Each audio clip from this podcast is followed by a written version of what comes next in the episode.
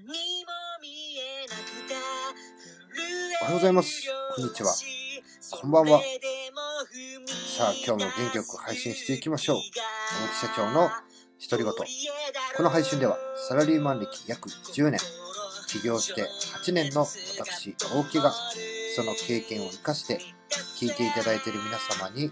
少しでも有益な情報をお届けするための配信、フリートークとなっております。よろしくお願いいたします。さあ、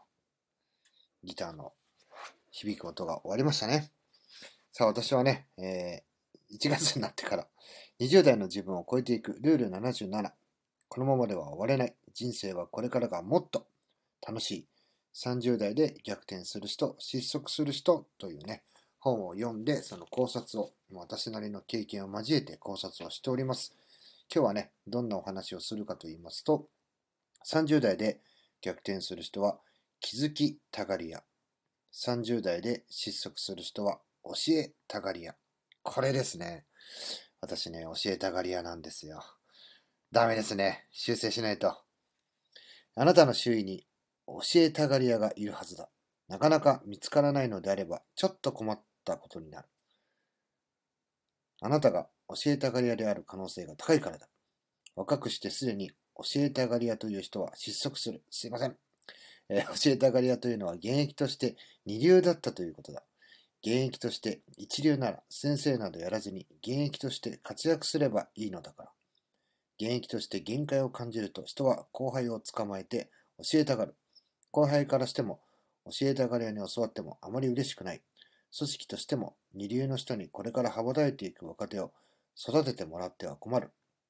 人に教えたくなってきたら失速しかけていると考えた方がいい。気づきたがり屋であることが逆転する人の条件だ。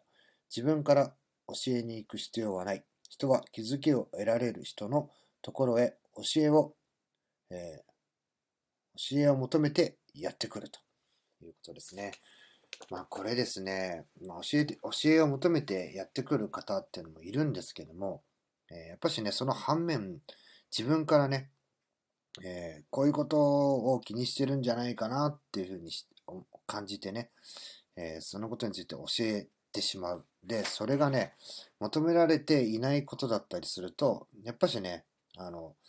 行動とか成果っていうふうにしては、こう、現れないのかなというふうに思ったりします。これね、あの、恋愛講座のね、えーでお話よくされてるかやさんのコメントとか、かやさんの配信とかを聞いてね、僕もね、ふとね、あ、そうだそうだ、あの、これではいかんっていうふうにね、あの気づかせていただくことがたくさんあります。それはね、やっぱしね、あの、相手が、えーどう思ってるのかっていうのをね、えーまあ、ちゃんとこう聞かずにこう思ってるんじゃないかみたいな感じで、えー教えたり、いろいろね、行動を起こすことで、やっぱしね、こう押し付けになってしまうっていうところがね、あるんですよね。で、そこをね、僕ちょっと修正しなきゃいけないなっていうところで、今ね、1月入ってから、まあ、大きくね、ちょっとやり方を、え変えるっていうような機会がありました。ね、この別にね、あの教えたがある人が現役としてね、二流だったというのはね、ちょっとこれはまた別の話なので、あの、これは僕はあんま信用しないですし、まあ、僕もね、確かにサラリーマン時代ね、その一流だったかって言われたらね、そうではない。たまたまね、その、えー成果が見えるような位置づけにいたからね、えー周りの人がどう思ってたか知り知りませんけども、あの、なんか、ななんていうのかな、こういう今、社長っていうね、えー名前も使いつつね、あの、えー役割っていうのを使いながらね、あの自分の経験っていうのを伝えたりしているんですけども、まあ、本当にね、これまずいなって、やっぱその人がね、こう気づかないと、まあ、治らないというか、やっぱあとはね、あの、教え、こういうの教えてくださいっていうのも、あの、本当にそれをね、直そうとしてるのじゃなくて、あの、なんかね、そこにこう、注力してますよとかね、そういうアピールでね、やっぱ言ってくる人もいたりするんでね、一概に難しいところなんですけども、やっぱしね、あの、自分でこうアンテナ張って、何かにこう、自分は本当にこれでいいのかっていうものをね、アンテナ張ってあるとあらゆるものに、その気づこうとする意識っていうのは大事ですね。ね、やっぱそういうものをやってない人が、あこうね、偉そうにものを教えても、結局ね、こう、もうちょっと上から見るとね、その、ダメじゃないかって言ってる人とね、同じ行動をとってんじゃんみたいな話になっていくので、やっぱしね、あの、どんどんどんどんこう、気づきを得るっていうのは大事かなと。まあ、教えるよりも